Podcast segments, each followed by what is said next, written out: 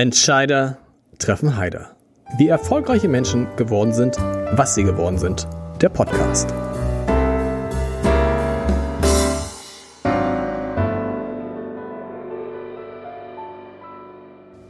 Herzlich willkommen. Mein Name ist Lars Heider und ich habe sie fast alle gelesen. Ostfriesenkiller, Ostfriesenblut, Ostfriesensünde, Ostfriesenfalle, Ostfriesenmoor, Ostfriesenfeuer.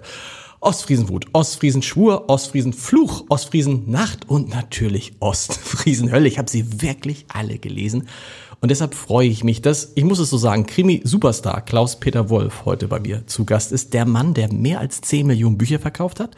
Das wusste ich. Der auch schon mal 2,7 Millionen D-Mark Schulden gehabt hat. Das habe ich äh, recherchiert, gesehen. Und der wirklich, und das ist für mich das Unglaublichste, jedes Buch mit einem Füller schreibt. Und der seit anderthalb Jahren, lieber Herr Wolf, ununterbrochen bei mir auf dem Nacht auf dem Nachtschrank liegt. also wie gesagt, es ist für mich ist es ein, ein großer äh, Freundtag. Das kann eine gute Woche werden. Der Impfstoff ist da, die Inzidenzen sinken und jetzt ist Klaus-Peter Wolf da. Herzlich willkommen. Sie haben, was haben Sie mit? Sie müssen, das kann ja, das können, Sie haben ein, eine Klatte mit von dem nächsten Buch. Ja, ich habe die halbe Nacht geschrieben. Darum sehe ich auch so aus, wie ich aussehe. Es war so spannend, ich konnte dann nicht aufhören. Das man muss es beschreiben, also das ist ja für mich unvorstellbar. Das ist ein, so, so, so, so ein Buch, was man so eine Klatte, kann man sagen. So, so, so ja, gibt es im Grunde in jedem Supermarkt, also ist nichts Besonderes. Ne? Und, und darin schreibe ich den neuen Roman. Und wenn wir von dem neuen Roman schreiben, dann sprechen Sie nicht von, also die Fans, die kennen sich aus, der neue Roman, der im Februar erscheint, ist aus Friesenzorn. Das ist der nicht, das ist schon der da drauf? Das ist der da drauf, das wird Rupert Undercover Teil 2. Und sie, das, sie müssen das, das ist ja für jemanden wie mich, der den ganzen Tag äh, nur am Computer sitzt und viel schreibt, auch viel schreibt, aber niemals mit der Füller. Wie geht das? Oh, das ist wunderbar. Ich habe ja auch nicht das Gefühl, dass ich die Romane schreibe, sondern ich habe das Gefühl, dass ich dem Füller beim Schreiben zugucke. Ne? Ich sehe dann, wie der Füller übers Papier gleitet und lese im Grunde mit, was passiert. Deswegen habe ich heute Nacht so lange geschrieben, war so spannend. wie lange, wie lange haben Sie geschrieben? Ich glaube, es war vier. Und wie, wie viel können Sie am Stück mit dem Füller schreiben? Weil das ist für mich ja immer, ich kriege da dann so, ehrlich gesagt, kriege ich nach 10, 15 Minuten so einen Krampf in der Hand. Ja, das ist bei mir eher so, dass ich im Laufe der Zeit eine Sehenscheidenentzündung bekomme. Okay. Ähm, das ist schon fast chronisch. Ne? Das kriege ich immer wieder. Und beim letzten Mal war ich dann beim Arzt und er hat gesagt, Klaus Peter, so richtig streng wurde er, ne? Klaus Peter, ich muss dir den Arm stilllegen. Ich sag, bist du bescheuert? Mein Serienkiller läuft frei rum, ja, und du willst mir den Arm stilllegen? Das können wir das nicht nächste Woche machen, dann ist der Roman fertig. Haben Sie mal überlegt, zwischendurch das äh, per Computer zu machen? Nie? Naja, ich schreibe natürlich am Computer E-Mails oder sowas. Ne? Aber ich genieße das als Privileg, dass ich das mit dem Füller machen kann.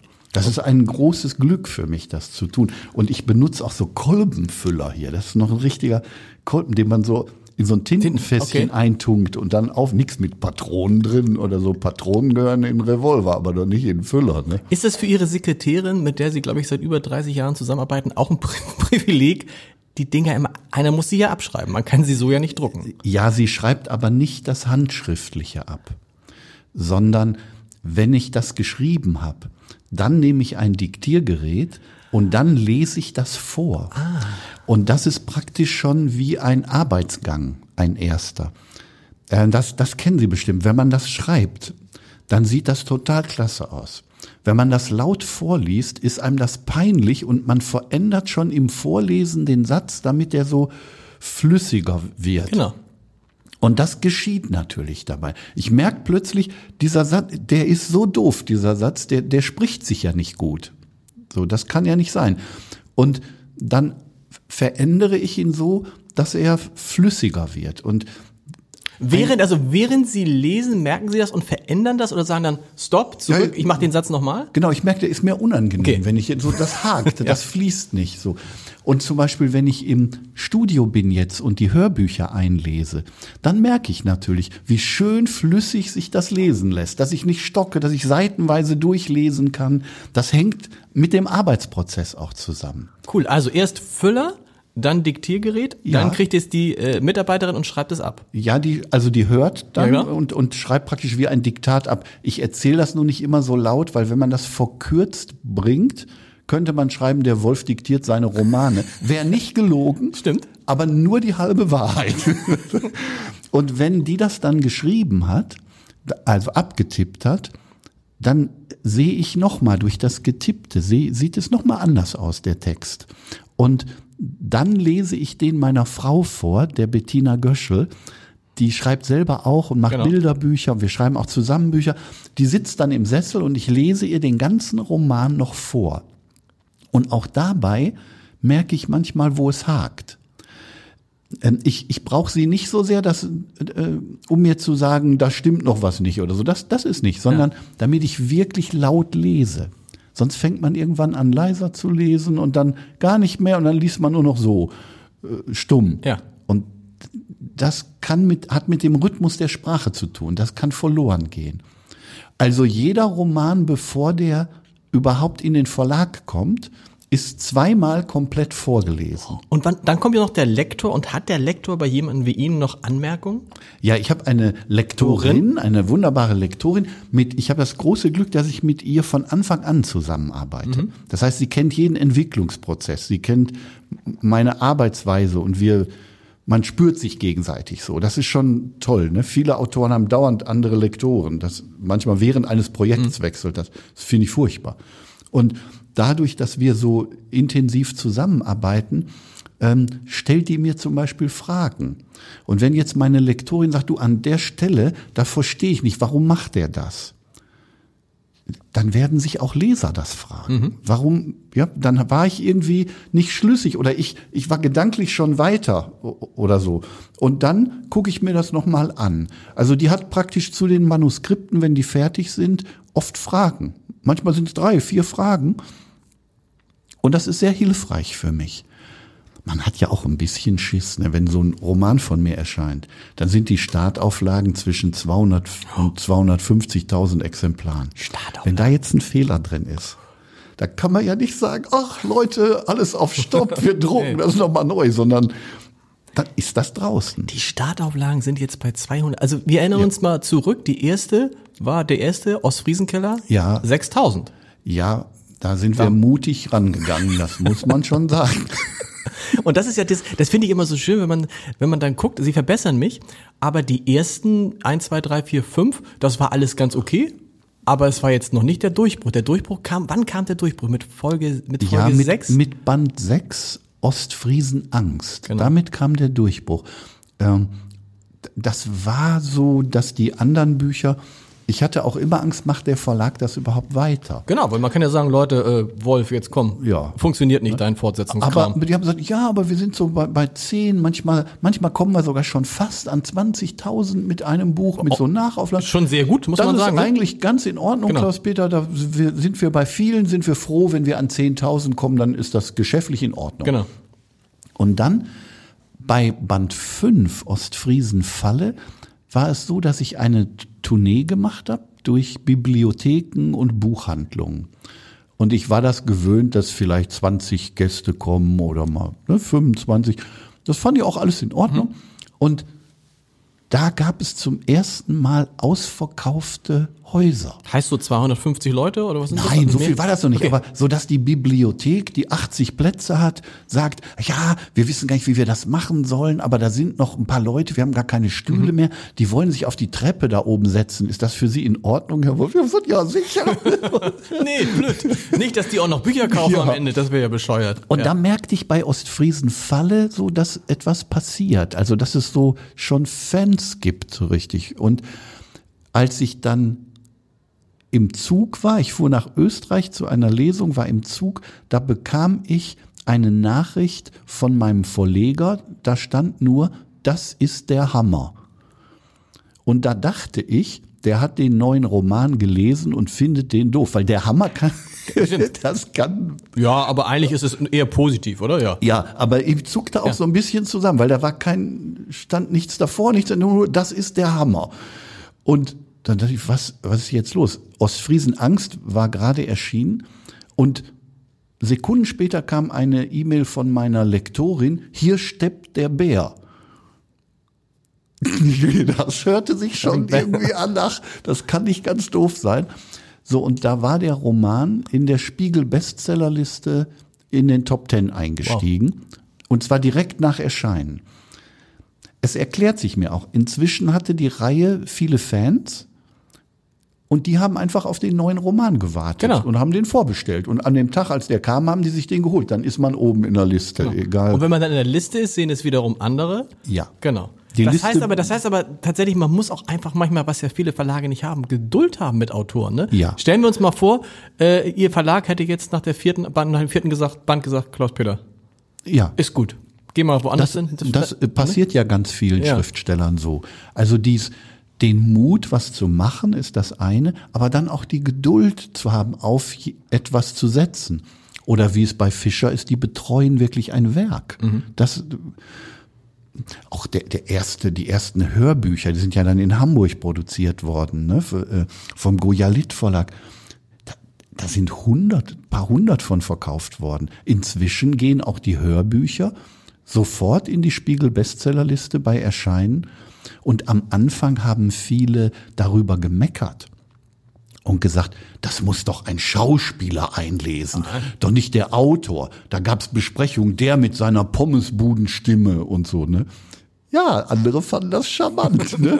Und, und jetzt, die wollen natürlich, dass ich das selber einlese, weil sie mich von den Veranstaltungen Klar. kennen, ne? Und, Und so schlecht ist die Stimme. jetzt und die nicht. Stimme im Ohr haben. Natürlich. Dadurch, ne?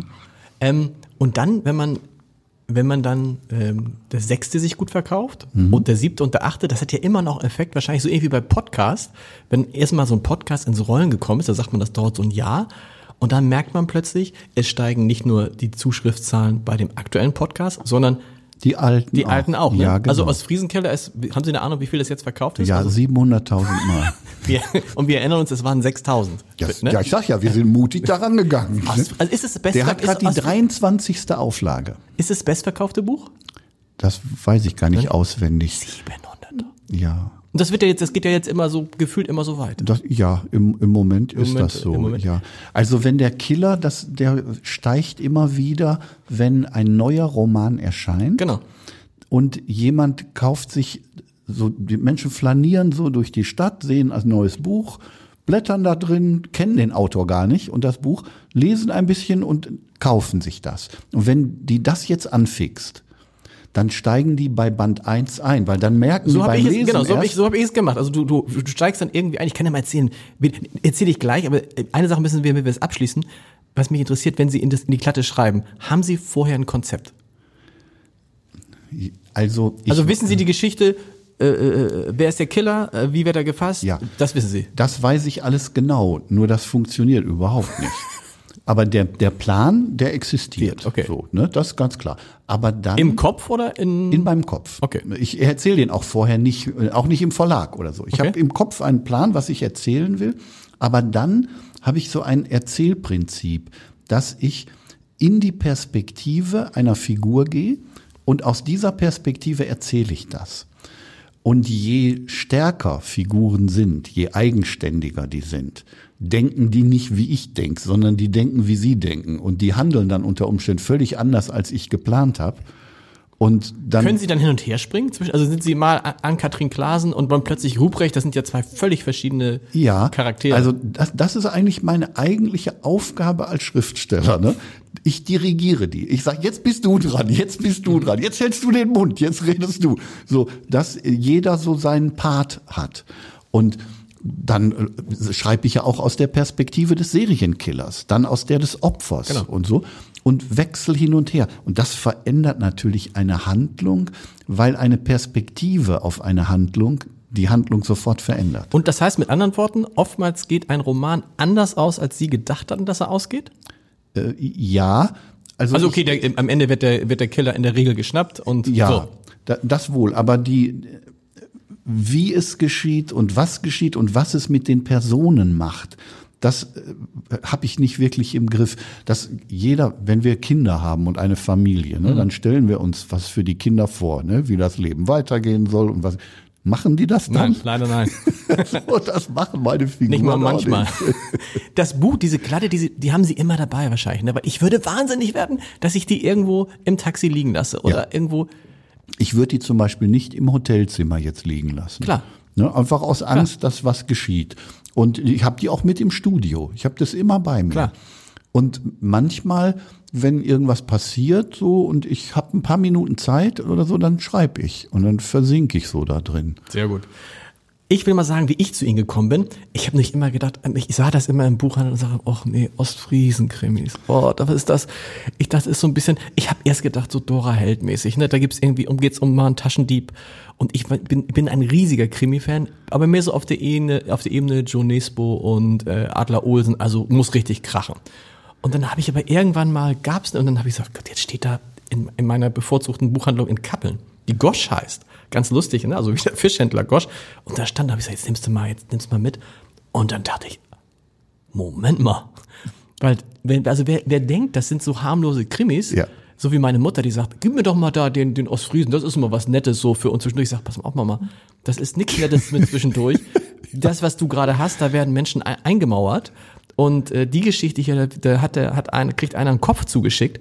Also das ist ja das, das war für mich dann, und dann war ich natürlich total, auch bitter, dass man so angefixt ist von solchen, aber das passt doch gar nicht zusammen, oder? Ich, wahrscheinlich hat es in Ostfriesland in den letzten 20 Jahren kein Kriminaldelikt gegeben, in ihren Büchern aber, irgendwie ist das Gefühl, ist Langeoog so ein bisschen irgendwie der schlimmste Fleck auf dieser Welt. Da traut man sich gar nicht mehr hin. Ne? Also ja. wie, wie, wie sind Sie auf die Idee gekommen, das beschauliche Ostfriesland, das schöne Ostfriesland mit wirklich heftigsten Verbrechen? Also es, wir reden immer über mehrere Morde. Wir reden Ja. niemals über irgendwie, muss Mord sein? Also würde nicht so eine Kette von Autodiebstählen würde nicht reichen. Ja, an Katrin und Rupert, die machen ja, sind ja Mordkommissionen. Genau. Von daher würden die da nicht arbeiten. Ja, Und ich glaube, es muss auch so existenziell werden. Also ich hatte einen, einen Plan. Als ich begann, wollte ich gerne ein großes Gesellschaftspanorama schreiben. Angelegt auf viele tausend Seiten. Und ich dachte, wenn man die später nebeneinander legt, die Bücher, dann können die Menschen sagen, guck mal, so haben die gelebt. Das war der Wahnsinn, der die umgeben hat, die, die Irrtümer, die die hatten und die Ängste, die sie hatten. Und dann wurde mir klar, der große Gesellschaftsroman unserer Zeit ist eigentlich der Kriminalroman.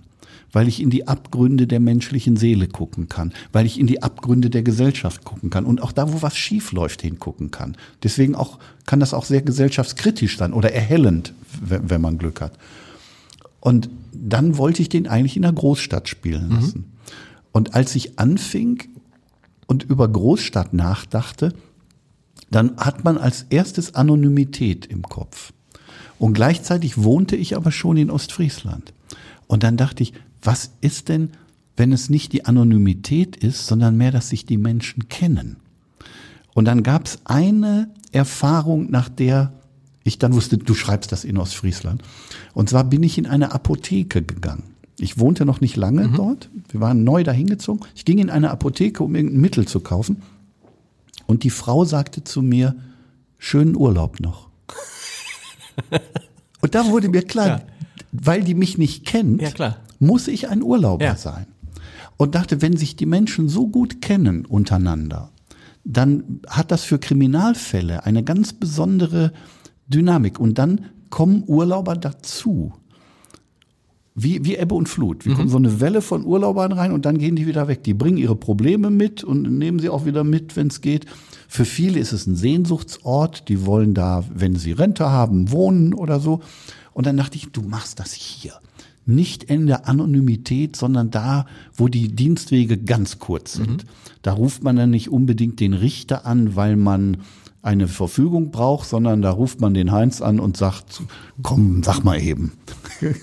Trotzdem dieses, das, aber gab, gibt es Gewaltverbrechen in der Region? Nein. Naja, zum Beispiel war gerade noch Högel, der größte Massenmörder. Stimmt. Ja, ich glaube, Stimmt, okay, ich glaube er stimmt. hat über 100 Menschen umgebracht. Man weiß nicht mal, wie viele es genau waren. Also der toppt meine Bücher. Aber das war ja doch noch. eher Oldenburg, so die Ecke, oder? Ja, Delmenhorst, Delmenhorst, Oldenburg, Burg, also stimmt. das, aber das ist auch alles mein Spielgebiet. Okay. Obwohl der spielt in den Büchern keine Rolle. Spielt- ne, genau. so. Und es gibt auch immer mal wieder Morde, die allerdings bei uns eine sehr hohe Aufklärungsquote haben. Ne, Ich habe mal aus Spaß gesagt, die liegt bei uns bei 105 Prozent. Das ist ja, das ist ja, glaube ich, das, das Delikt, das ist die höchste Aufklärungsquote, auch in Hamburg, glaube ich, 95 oder, also Ja. einen Mord findest du raus. Ich fand es interessant, wenn man sich dann so durchgeht und manchmal schluckt man dann auch, weil es dann, einmal war es mir zu brutal und zwar beim letzten. Und äh, ich fand den super, aber ich habe drei, vier Mal gebraucht, um ihn zu kaufen. Wissen Sie warum? Weil ja äh, junge Menschen sterben. Ja. Also, äh, Ja. ne, und dann denkst du, oh Gott, das, weil du, wenn man Kinder hat und so, Ja. da habe ich gesagt, boah, jetzt der Wolf, jetzt geht da dann eine Schwelle. Das, das war dann gut konstruiert, weil es, weil sie nehmen ja dann eine aktuelle Entwicklung auf, also Gesellschaft, Politik. Da geht's um Influencer, Ja. um YouTube. Und am Ende stirbt das Kind an einer Überdosis eines, will man nicht zu viel verraten. Also so. Aber da habe ich kurz geschluckt. Ja, natürlich. Aber gleichzeitig ist das natürlich, was im Moment in der Gesellschaft Genau. passiert. Und die sind zum Teil viel erwachsener als wir, haben ganz eigene Welten, in denen sie sich erwachsen bewegen. Wir erleben sie aber noch als Kinder. Ja. So, und ja, das wollte ich gerne erzählen. Also das muss man sagen. Das sind brutale, aber brutal, äh, brutal spannende Bücher. So, ich finde aber, warum lese ich sie, warum lese ich persönlich sie so gern? Das hat auch viel mit diesen Personen zu tun, die man ja beim, ich will nicht sagen beim Altwerden ist, jetzt ist jetzt böse, darüber sprechen wir vielleicht nachher auch noch, aber beim Zusammenleben. Also Ja. wenn man sich die Entwicklung an, an, an, ansieht, äh, an Katrin Klaasen, die die Heldin, war das nicht auch ein Wagnis, eine Frau? Ich sehe an Katrin Klaasens erster Fall. Da denkst du, der Name, Ja. so, und dann eine Frau, so viele Frauen in der Krimi-Geschichte, die die ganzen Sachen, Agatha Christie. Ja. Ähm, ansonsten? Ich fand äh, es wichtig, dass Also Miss Marple meine ich jetzt natürlich. Ja, ja, ich wollte gerne eine Frau haben, weil bei manchen Dingen, wie wir sie auch im Fernsehen sehen, die würden in der Realität gar nicht so laufen, weil es natürlich bestimmte Verbrechen gibt, wo es auch klug ist, wenn die weibliche Kriminalpolizistin ermittelt, die weibliche Absolut. und nicht der Mann. Also nicht so simples bei bei einer vergewaltigten Frau, die sollte nicht von zwei Männern voll Mhm. befragt werden. Ähm, auch bei auch wenn es um Kinder geht, ni- nimmt man oft Frauen, ist sehr klug auch. Aber was was für mich noch viel wichtiger war, ich äh, schildere ja Verhörsituationen. Die, die Verbrecher sind zu einem großen Prozentsatz Männer. Wenn die von einer Frau verhört werden, haben wir psychologisch sofort eine völlig andere Situation, als wenn die von einem Mann verhört werden. Der eine nimmt die Frau überhaupt nicht ernst und meint, mit dem Mädchen wird er ja noch fertig und dadurch lässt sie ihn ins Eis einbrechen. Und der andere gerät sofort in seinen alten Mutterkonflikt. Klar.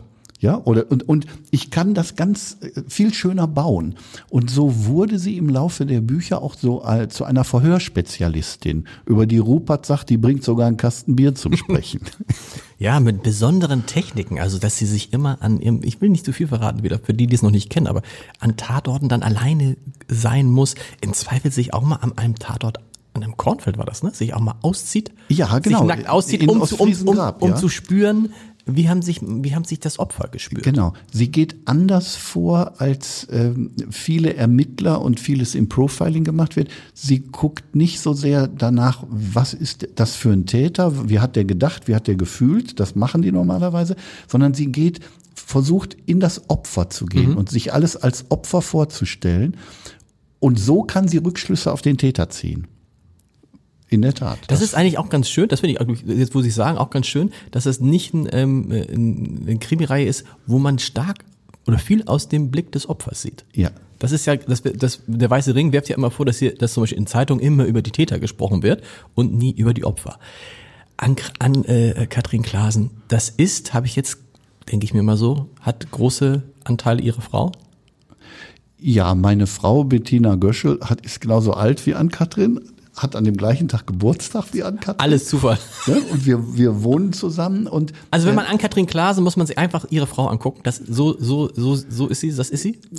ja, also sie hat viel davon.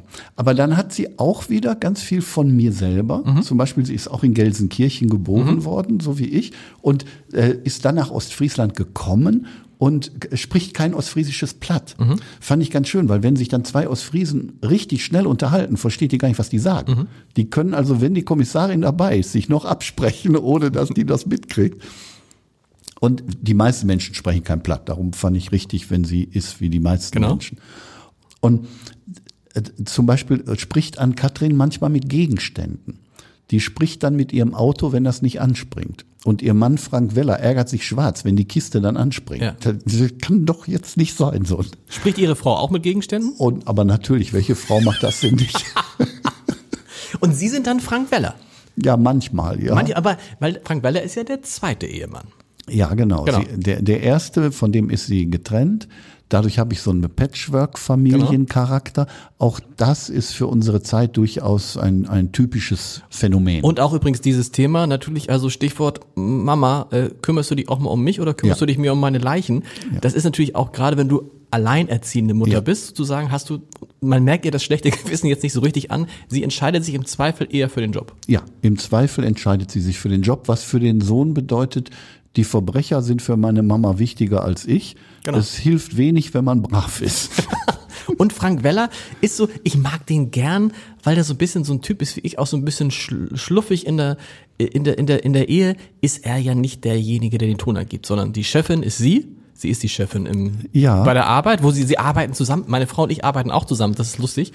Ähm, aber ist, ist er, sind sie auch so? Es ist ja auch ein schöner. Rollenkonflikt, weil das erleben ja äh, jetzt vielleicht so die erste Generation Männer, dass sie auch Frauen als Chefs haben. Genau. Vorher kannte man das irgendwie umgekehrt ganz gut, aber so rum eben nicht so sehr. Und, und Weller kommt aber damit klar. Ja. So, und er, er hat Situationen, da möchte er gerne der Beschützer seiner Frau sein. So, dass so ganze archaische Sachen kommen dann durch. Äh, Und trotzdem bleibt sie aber seine Chefin. Genau. Und das funktioniert. Und ich kriege ganz viel Post von Männern damit, äh, da, dazu, weil sie genau in diesem Rollenkonflikt sind. Und kann ich Mann bleiben und trotzdem eine Frau als Chefin haben? Ja, kann klar. ich. So, und du erzählst das. Und es ist nicht nur schwierig und, und Dings. die anderen Männer grinsen dann manchmal über ihn oder so. Aber für ihn ist das in Ordnung und für ihn läuft das gut.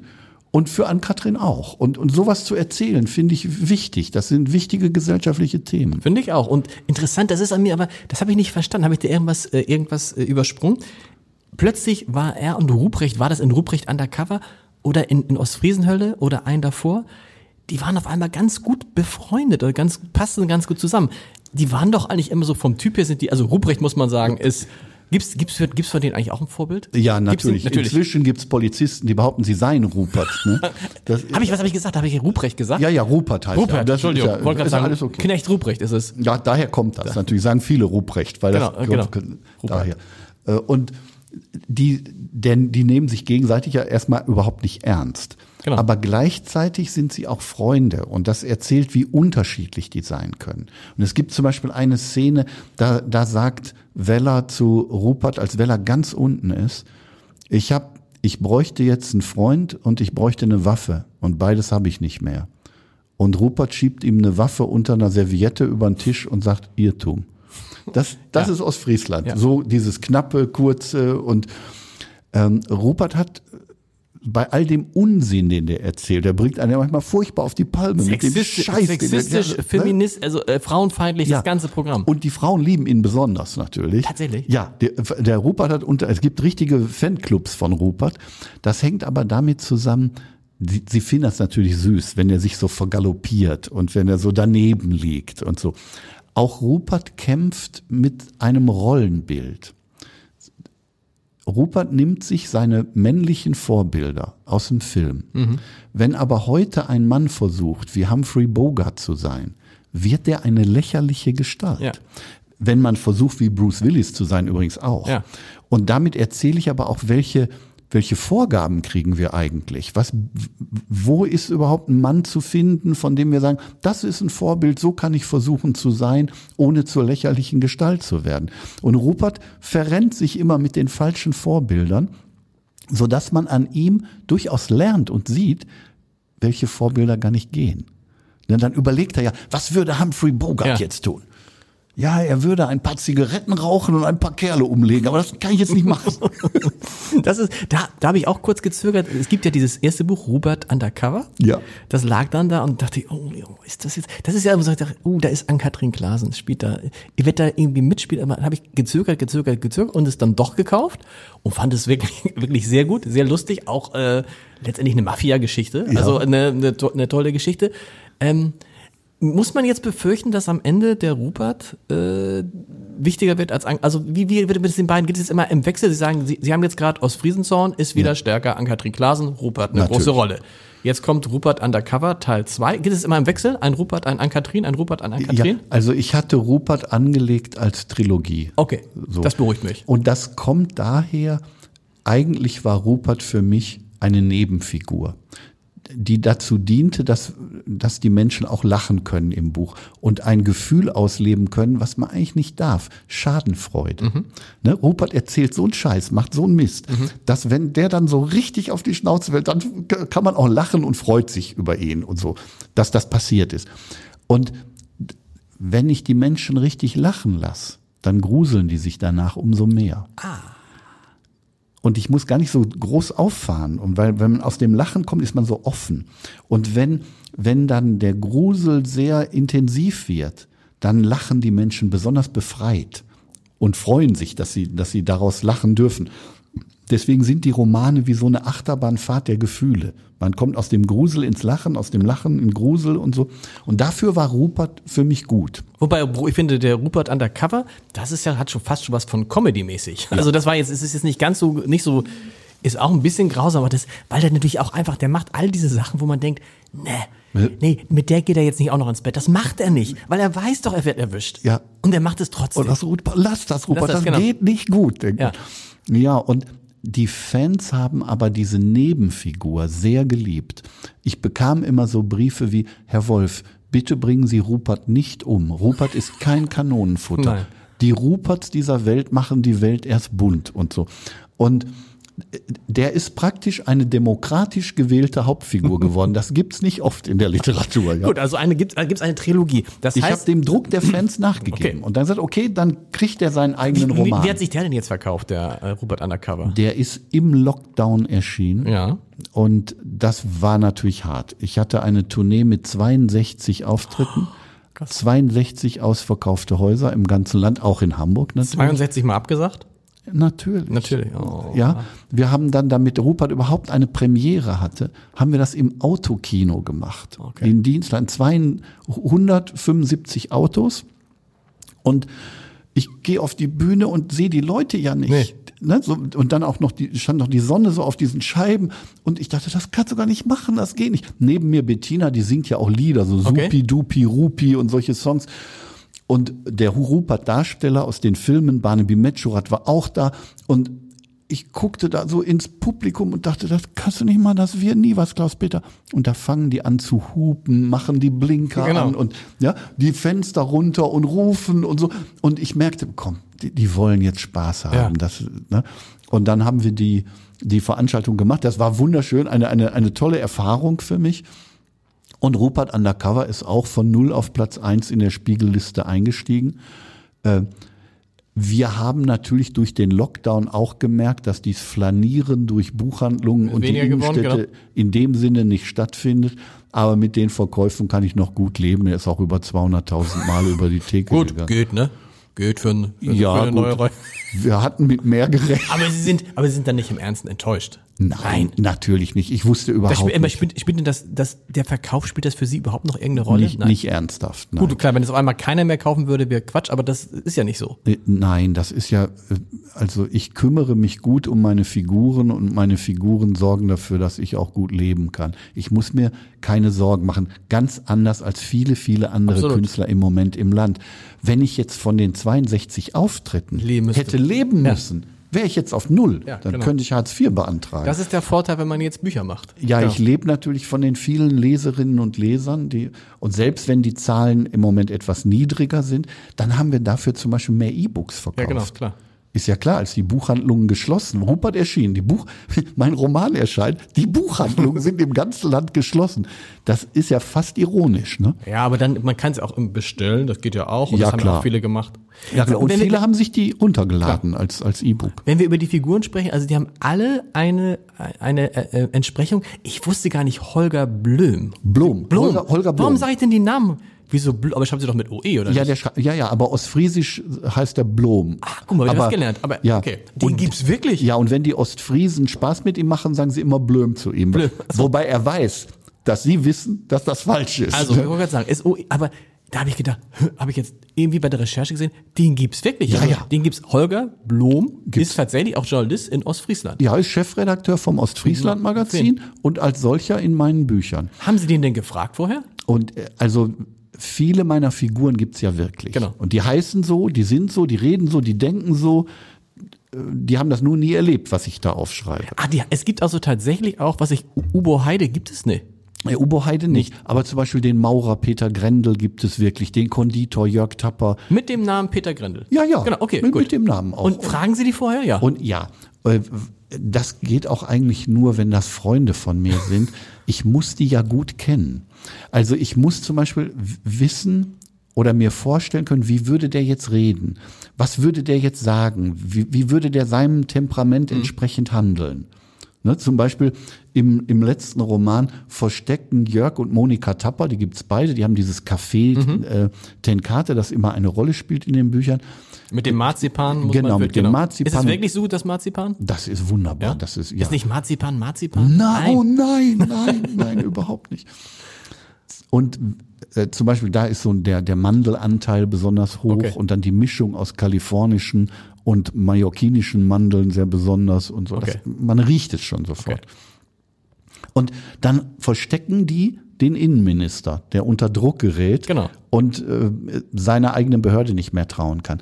Und da, dann gehe ich natürlich hin und sage, sag mal Jörg, wenn ihr jetzt den Innenminister verstecken müsstet, wo würdet ihr das so? Schon, dass der da einfach drauf eingeht, zeigt schon, wie man mit Aber das ist natürlich praktisch. Das heißt, Sie müssen sich die ganz viele Sachen gar nicht ausdenken, sondern Sie können sich das genau angucken. Wie sieht das bei denen aus? Wie reden die Genau. und so weiter. Und der Jörg Okay. sagt, ja, mein Sohn ist ja im Moment äh, zu so einem Jahr im Ausland, also der könnte in das Jugendzimmer von meinem Sohn. Jetzt habe ich ein Bild. Jetzt, Und also kann ich das, kann ich das Zimmer mal sehen? Dann gehen ja Sie klar, rein. Genau. also tue kenne ich ja sogar. Also Ja. tue ich den Innenminister jetzt in ein in das Jugendzimmer. Ist doch viel toller, als wenn der irgendwo im Hotel sich versteckt. Und, und, und unten ist das Café. Und plötzlich entwickelt sich diese Welt. Und die Figuren reagieren, wie sie im Leben auch reagieren. Aber Deswegen Holger, muss ich hat, die Holger, gut hat, kennen. hat Holger Blom nicht Problem damit, weil in den Büchern ist er ja beschrieben als der Superjournalist einerseits, der immer der Erste ist und so.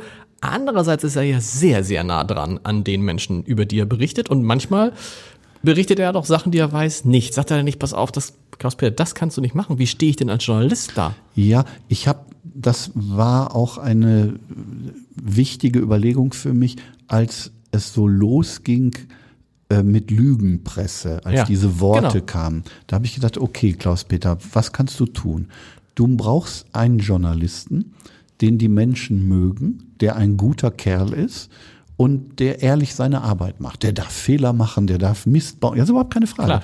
Aber de, dem man vertraut und der gegen dieses Wort sozusagen ansteht, ohne dass das jemals benutzt wird.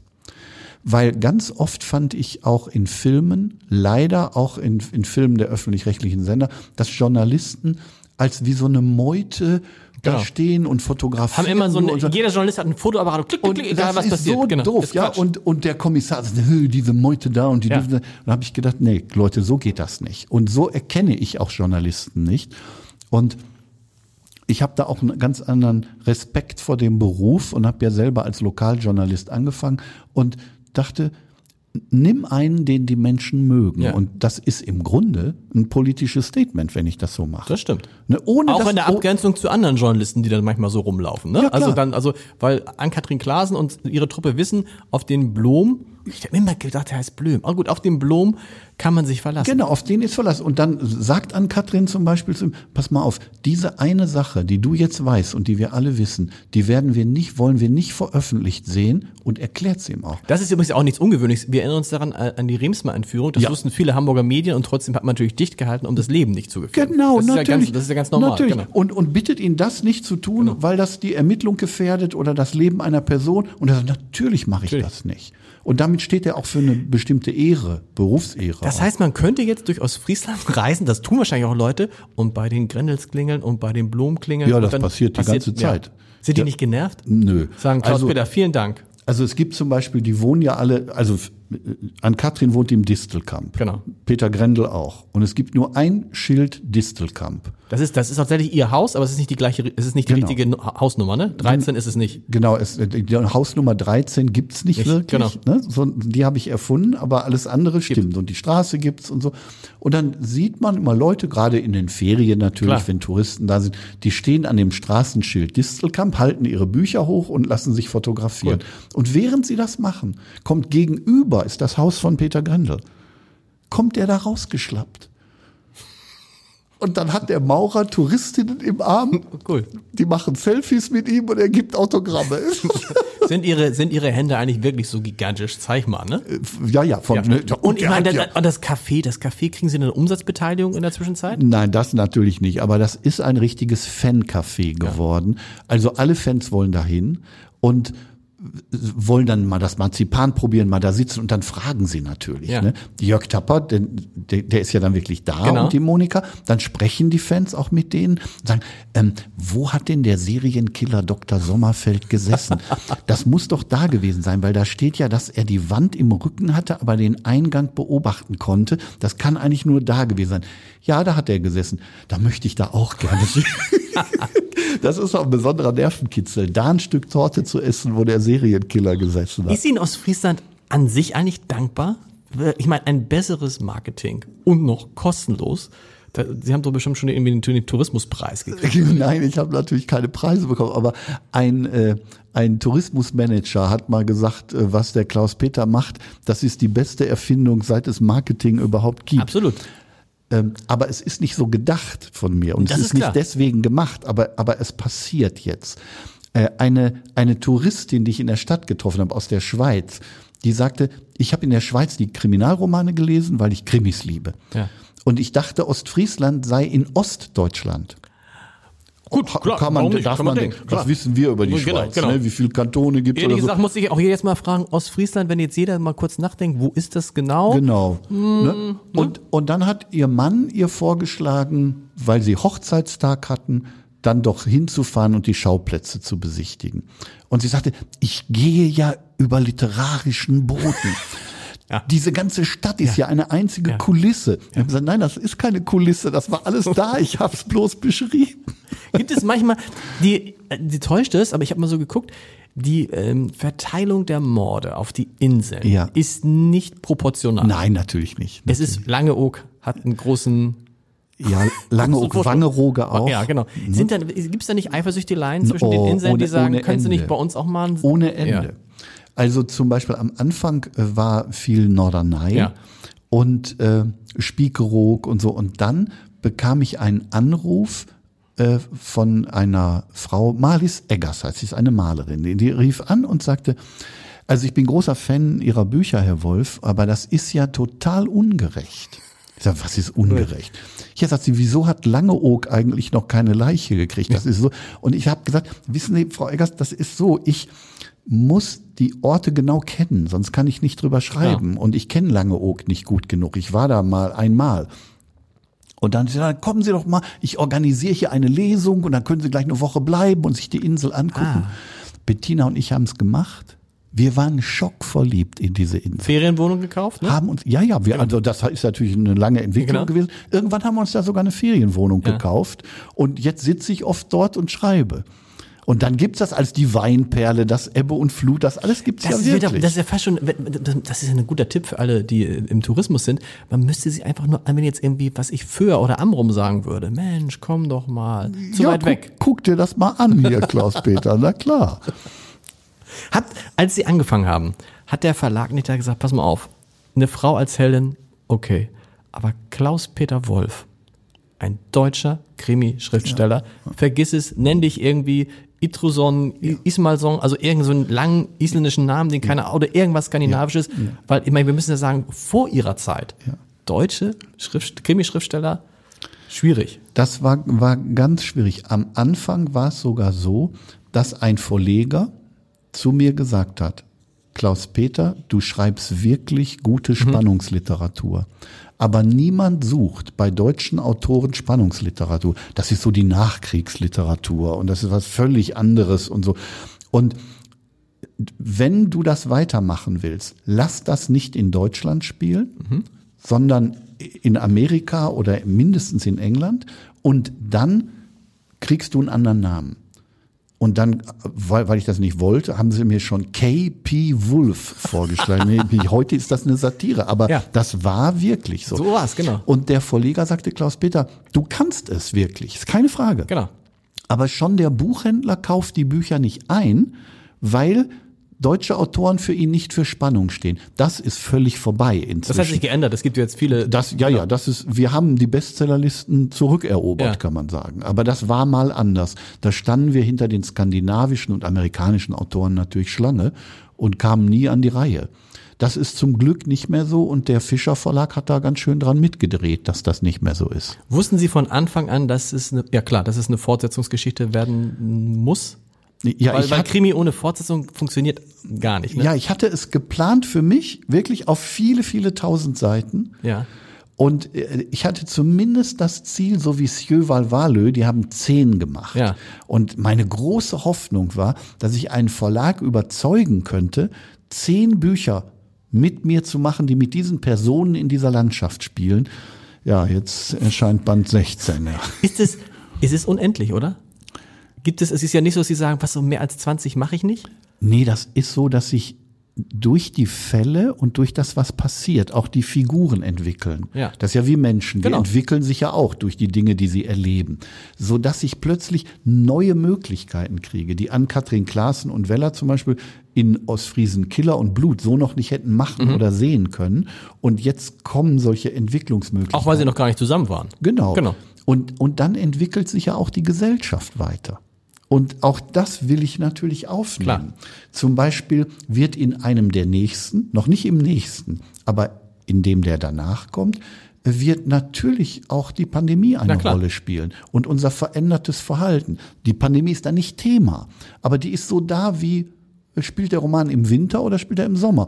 Kriminalromane sind ja klar in Zeit und Raum verortet. Ja. Also wird eine Ermittlung stattfinden, während wir alle Masken tragen. Was mein Serienkiller Dr. Sommerfeld sagt ja dazu. Also in unseren Kreisen hat's ja die wenigsten hart getroffen. Wir waren ja an das Maskentragen gewöhnt. Wie heißt es dann? Ostfriesenmaske? Nee. Nein, Ostfriesensturm wird es heißen. Okay. Ostfriesenzorn, wo, worum geht's in Ostfriesenzorn? Das ist äh, eigentlich noch ein bisschen geheim, Ostfriesenzorn. Also ich lese Ostfriesenzorn gerade im, im Studio ein und in Ostfriesenzorn äh, geschieht ein Mord auf Langeoog, während die Journalistin Judith Rakers und die Moderatorin, die Sie bestimmt kennen als. Tagesschausprecherin, dort einen Film dreht. Und plötzlich wird ihr Filmmaterial bekommt eine besondere Bedeutung, weil da drin auch Dinge zu sehen sind, die jetzt für die Ermittlung eine wichtige Was haben Sie denn mit Judith Rakers? Judith Rakers tauchte doch schon mal irgendwo in irgendeinem Buch auf. Ja, also Judith Rakers hat mich mehrfach eingeladen in die Talkshow Drei nach 3 neun. nach 9 äh, mit Giovanni Di Lorenzo zusammen. Und dann hat sie eine äh, Filme, einen Film gedreht, der jetzt im Roman eine Rolle spielt. Auf Langeoog, eine sogenannte Inselreportage. Genau. Und da habe ich sie zu den Schauplätzen meiner Morde geführt. Okay. Und das war einfach spaßig, hat Freude gemacht. Es war eine sehr gute, schöne Zusammenarbeit. Und dann äh, habe ich während der Zusammenarbeit gesagt, sag mal, Judith, was würdest du davon halten, wenn das in einen Roman übergehen würde? Und sie hatte eine klare Frage.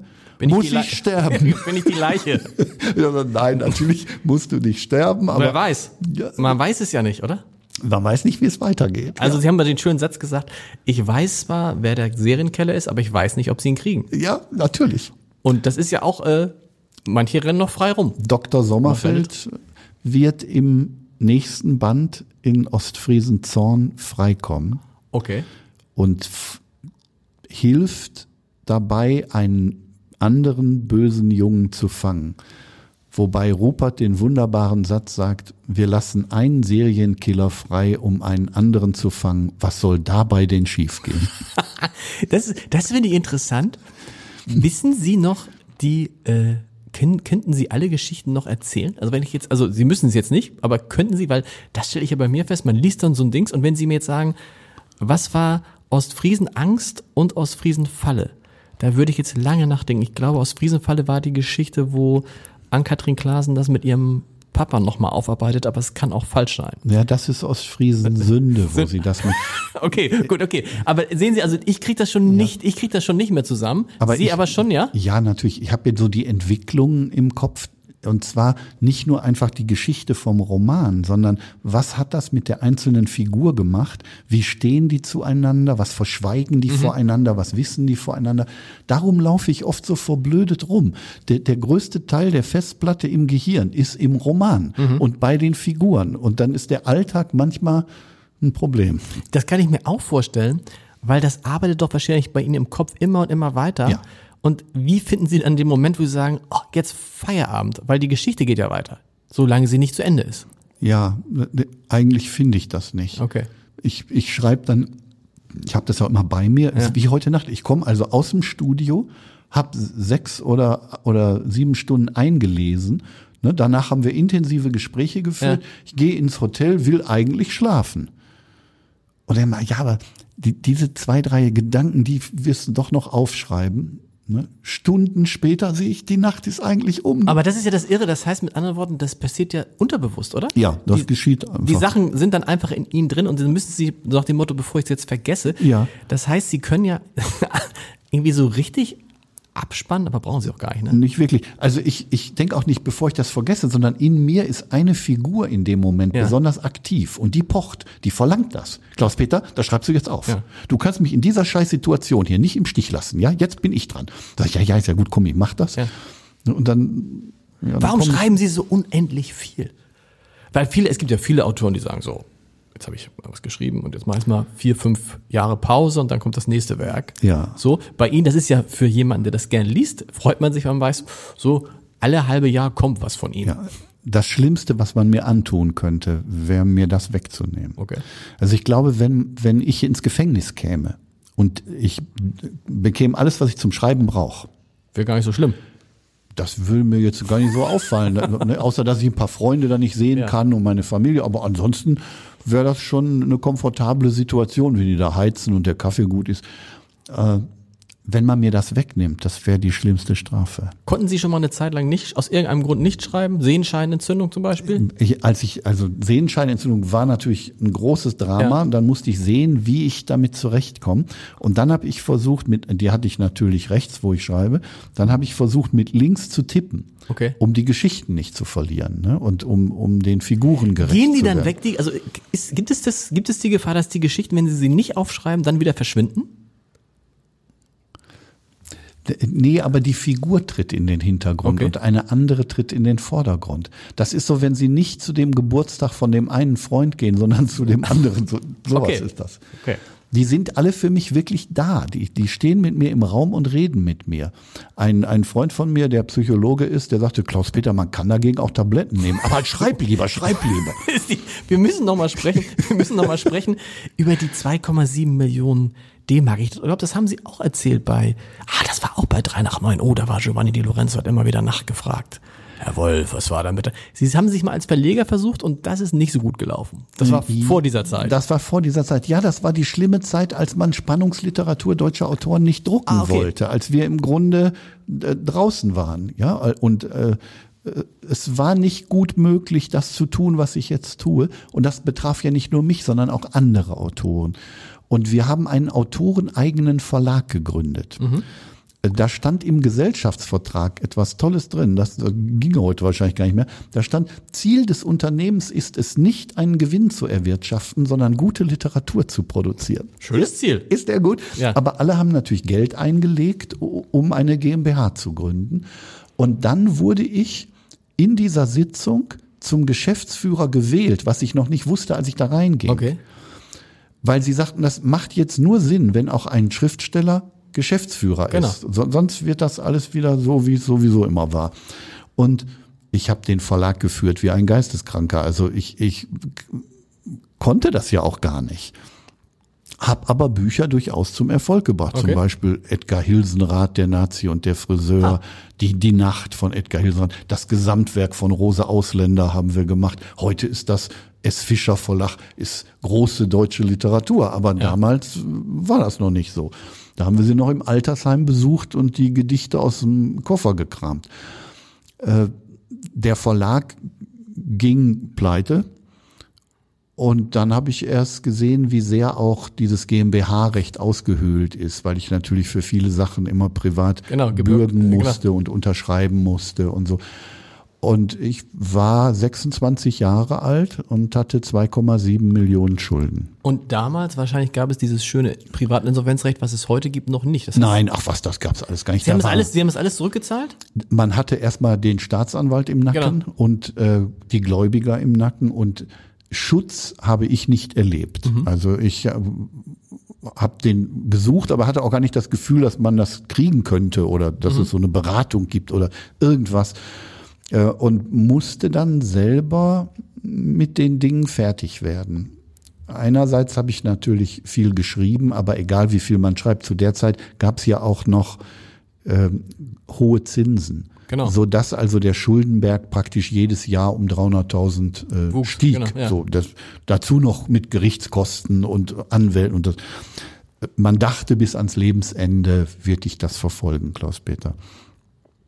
Und ich habe dann natürlich eine Situation genutzt, die äh, die einzige Möglichkeit, die ich hatte, war, wenn ich Geld bekam, zum Beispiel, weil ich für den Stern eine Geschichte geschrieben Genau. habe oder so, dann hatte ich dann die, die Willkür, das zu, an jemanden zu geben. Ich hatte ja viele Gläubiger, Ja. nicht, nicht, nicht die Summe bei einem, sondern bei vielen. Ja.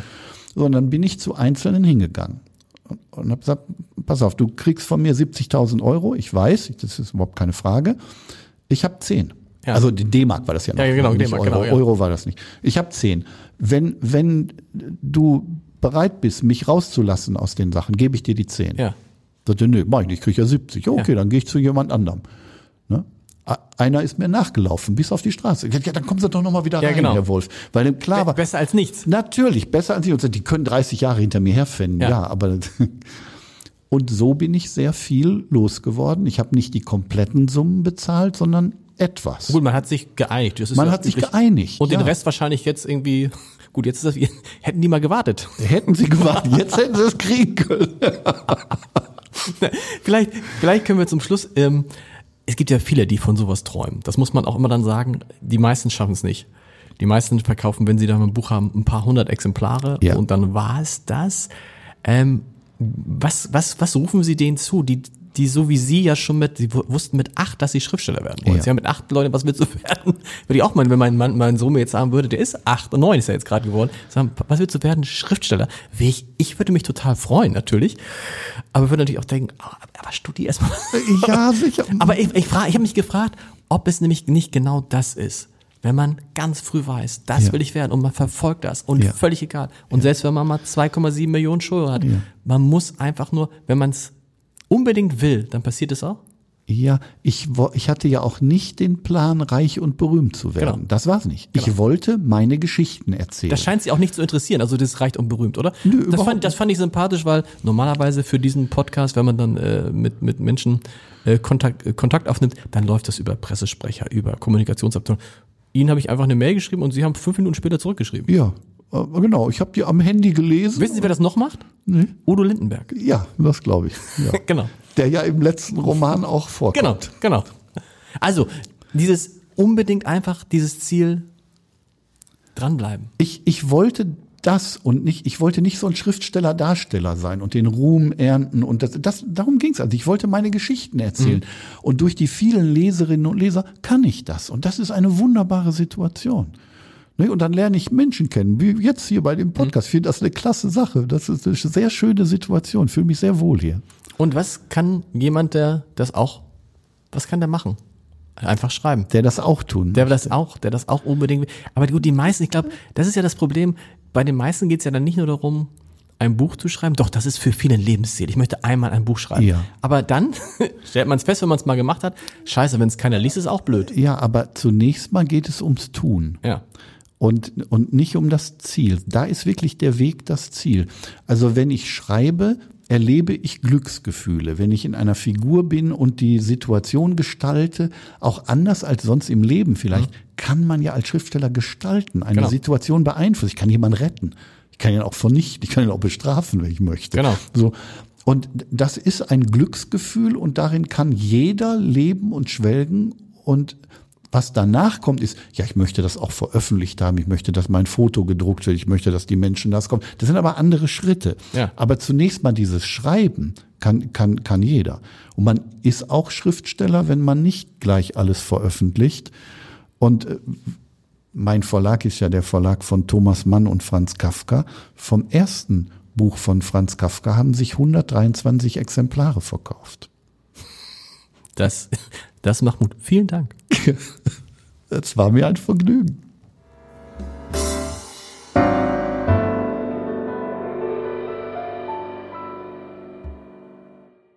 Weitere Podcasts vom Hamburger Abendblatt finden Sie auf abendblatt.de slash podcast.